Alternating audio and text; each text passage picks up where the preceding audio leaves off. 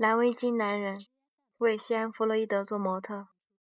二零零三年十二月十六日，前些日子我去了一趟美国西西南部，现在回来了。今天开始，我重新回到了弗洛伊德的工作室，继续我的模特角色。弗洛伊德告诉我，我目前他正在修改一篇关于自己一九五四年发表的关于油画的文章，是塔特勒塔特勒的编辑乔迪。格莱戈鼓动他这样做的。乔迪·格莱戈问我是否可以转载原文，我说当然可以，但我接着说，过了这些年，我已经完全不同意文章当中大部分的观点。于是他要我再写一篇文章，解释他现在的观点，而他的观点在过去的四十九年里是如何改变的呢？弗洛伊德说：“现在我认为，关于油画作品。”主要的问题是颜色，其实完全就是色彩。到今天为止，我已经写了三个新的句子。今天在出租车里，我又想到了一个新句子。写作是一件如此艰难的事情，我想不通为什么有人会想做一个作家。在我们上楼到他工作室之前，我们又接着谈了很多，是关于拉斐尔的手持康乃馨的麦当娜。伦敦的国家美术馆正试图收购这幅画。拉斐尔是一位意大利文艺复兴时分文艺复兴的高峰时期创作了很多优秀作品的大师，这一点是公认的。但是弗洛伊德对他的作品没有兴趣。他说：“看看他的作品，我有时候都不清楚他挂的这些画应该是头朝上，哪头朝上。”弗洛伊德之所以这么说，是因为他认为拉斐尔的人像。完全没有他自己创作中重要重视的重量感和人物的个性。他甚至倾向于同于那些怀疑手持康乃馨的麦当娜不是拉斐尔作品的观点，原因极其讽刺和挖苦的意思。一般情况下，我不能忍受拉斐尔，但对手持康乃馨的麦当娜还是有一点点喜欢。事实上，如果心里想着弗洛伊德的观点，看着作品还可以看出他有有一点弗洛伊德认为的温柔。熟悉和新鲜的感觉。我认为手持康乃馨的麦当娜一定是拉斐尔的作品，正如艺术圈里的人说的是真品。所以，这里真正的意思是，弗洛伊德很赞很赞赏拉斐尔的作品，必须不像拉斐尔的画。同样，弗洛伊德偶尔也会欣赏尼古拉斯普桑的作品，但只有他的作品风格接近很接近提香拉斐尔的作品的时候，他说。在查在查斯伍斯庄园里有一幅尼古拉斯普桑的画，很不错。这是一幅与他与其他作品风格不同的画。这里提到的画是《阿卡迪亚牧羊人》。该画确实迎合了弗洛伊德的口味。目前的画的前景和河神是看上去像像是在打盹。他强壮而又多肉的后背与弗洛德弗洛伊德自己的一幅画《裸体男子的后背》中的里包法利。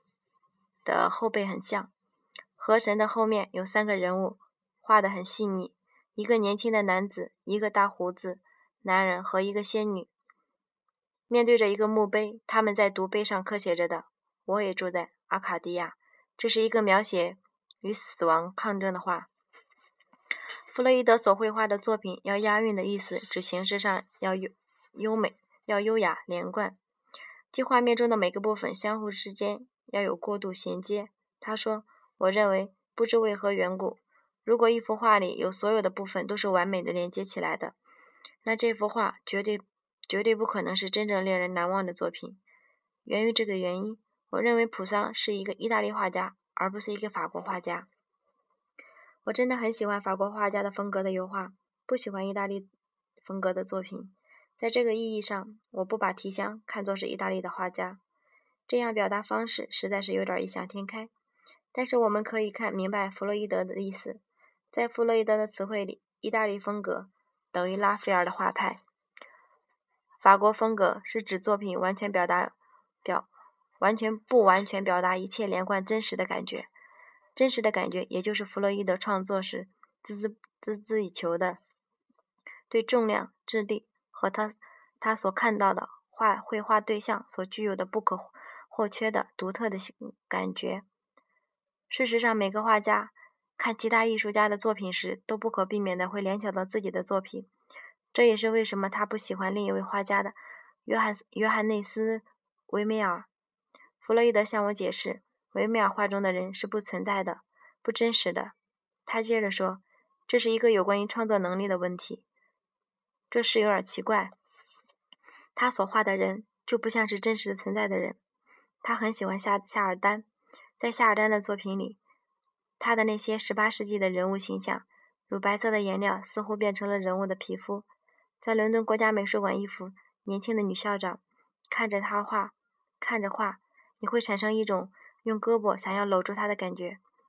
一九九五年，我曾在《观赏者》杂志专栏里发表题发表文题中提到了培根的一句名言：“事实的残酷本性。”这句话也同样适用于弗洛伊德的作品。评论家大卫·希尔维斯特是培根的朋友，也曾经采访过培根。他看了我的文章后，即在另一份报纸的专栏撰文反对我的观点。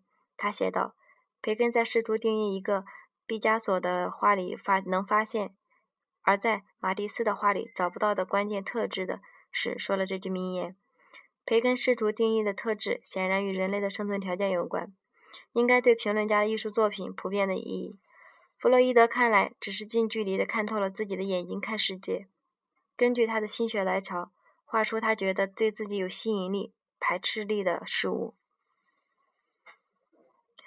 在我看来，这里大卫·希维尔特、希维尔斯特做的一个评论家经常做的事情。他所评论的东西正是该项目与众不同、优秀的特质。弗洛伊德正是这样看世界的。他认为这个世界是由一个独特的、别个别的事物、人、动物、种种不同的事件组成的。这是弗洛伊德。最与众不同的长处，他一直不愿意苟同于当代艺术倾向，把复杂的事、把复杂的世上的万事进行归类，然后赋予同样的概念名头。但也许事实是残酷的本性，不完全适用于描述弗洛伊德创作的方式。说成真实的尴尬，或许更贴切一点吧。虽然他的作品并不在讲解叙述什么故事，但是弗洛伊德对于周围的人和事。却有着一个小说家的好奇心。他对世上的三教九流、各式各样的人，人们对极其五花八门、不同的性格、行为都极具兴趣。只有在他们真实的、不虚假的、掩饰过的或者沉闷无趣的，他曾经提到过自己的观点，像哈伦·阿尔阿尔拉希德，古时候的伊拉克的一个君王。他说的这样的名名叫做。哈伦·阿尔拉希德的君王可以从王宫悄悄地溜出来，混迹于巴格达市场普通普通民众里，不被认出来。弗洛伊德曾经在伦敦不同的地区，包括一些陋巷里生活过，甚至某段时间他还接触过黑社会人物。就连奥诺雷·德·巴尔扎克和查尔斯·查尔斯·狄更斯也会对这样的人物感到好奇。在一次休息时，弗洛伊德告诉我。我曾经偶然地发现自己的名字被归在了警察的警署的警察署的与犯罪有关联的档案里。奇怪的是，我那个时候的情景正是这样。我实际我实际上与犯罪关联有很多。他们给我一个行李箱，说：“卢，帮我们保管一下这个箱子。”我打开箱子看看里面是什么，结果满满的是一箱钱。他们是我在住在帕丁顿地区时的邻居。一九四二年，当我辞去商船上的工作。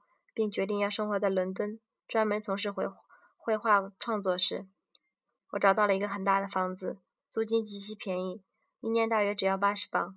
我父亲说，战争快要结束了，接下来就会出现住房短缺的现象，人们会不喜欢我一个人住这么大的地方，所以最后我只租了一层，两个大房间。我的邻居还是觉得很大，他们说：“卢，你要那么多空房间做什么？”我的邻。同样的空间，他们会有五六个人住在里面。他们是非常好的邻居。这里是一个完全工薪阶层的住宅区。在那个时候，如果你是中产阶级，你只会遇见从事某些比较卑下的工薪阶层的工薪阶层，如侍者、商店里的售货员等等。但是我在帕丁顿的邻居没有一个从事这些工作的，他们都是为自己工作的。当时的朋友中。有拉姆利兄弟俩，弗弗洛伊德第一次遇见他们，他们偷偷的进入工作室偷东西，被他当场逮住的时候，斯蒂芬斯旺班斯班旺斯蒂芬斯班德见过弗洛伊德和查理拉姆利拉姆利在一起吸烟的男孩，就以查姆拉利为模特的，是在一个自助餐厅里。他们两个人穿得像刚下班的工人，而查理几乎像是裹在一堆破布里。斯班德回忆说：“整个餐厅自然是被吓着了。”弗洛伊德接着说：“我的很多朋友和邻居是犯罪分子，其中只有一个人非常聪明的人。他和他的朋友曾经成功的抢劫过银行。他的朋友曾经对我这样说：‘我们曾经拥有一切，好房子、漂亮的女朋友、很多钱。我们唯一没有的是一个从事正常职业的朋友。现在我们有了你这个朋友。’他们计划抢劫分。”抢劫密德兰密德兰银行的一个分行前，问我：“你有没有什么朋友或者女士认识的女士在这家银行里租用保险箱？你应该警告你的朋友，因为我不想拿走任何属于你朋友的东西。事实上，我还真有对一两个人提起过，但是没有什么作用。我问他们：你们有没有在某某银行租用这样那样的保险箱来放置贵重的物品？没有。为什么要这样问呢？”嗯，没有什么理由，只是随便问问。他们会干一些给赛狗场下药的事情，对他们来说，这样的活并不难，很容易做。有一次，他们要对给一只狗下药，但是他们进赛场，进狗场的赛场，赛场的狗舍，原因是狗舍的门锁得太牢了，要弄它进入狗舍，就一定会留下痕迹。于是，他们去了狗主人开的肉店，买了许多肉制品，离开时。不小心的遗留了一个包，包内有几把全新的挂锁。下一次他们去赛狗场时，就看见那些狗舍门上都换上了新的挂锁。这样他们毫不费力的进了狗舍。我觉得那件事干得聪明，而且极具富想富有想象力。他觉得自己对周围的环境观察的自然自然而然的引起了某些作品的主题。他举例的告诉我，我画了那个很聪明的抢劫好好几次。就是那个警告我，他要他要在任何时候去抢劫银行的家伙。我住在克伦登地区时，他就住在我的楼下。他们来，他后来成了一个汽车推销员，做的也非常成功。这个脸上满是布满布满了触目惊心的伤疤，与他看上去颇有思想的表情成了强烈的对比。在我的某一幅作品中，我画了他温柔的拥着小女儿的形象。我想，他脸上的伤疤是曾经交往过的某一个女人的丈夫或者男朋友留下的。他们曾经玩过用刀片在马铃薯上刻画的把戏，然后弗洛伊德挥手模仿着一个人在脸上画了一个叉。这样的事情经常发生在一对罗尼罗尼科瑞不忠的男朋友男友身上。我在先租下那栋房子里住了许多年，然后搬到了同一条街的另一栋房子里。然后又搬到了附近的另一栋房子里。后来，那些房子被一个什么机构组织给买了。他们一直警告我不能算一个单元。一个单元是指年幼的、年幼子女的家庭或者老人已经退休的人。他们最后，他们让我搬进了 计划中要拆迁的那些房子。这下正合了我的心意。我记得有一次，我是一我是一条长长的拆迁街道中最后搬离的人。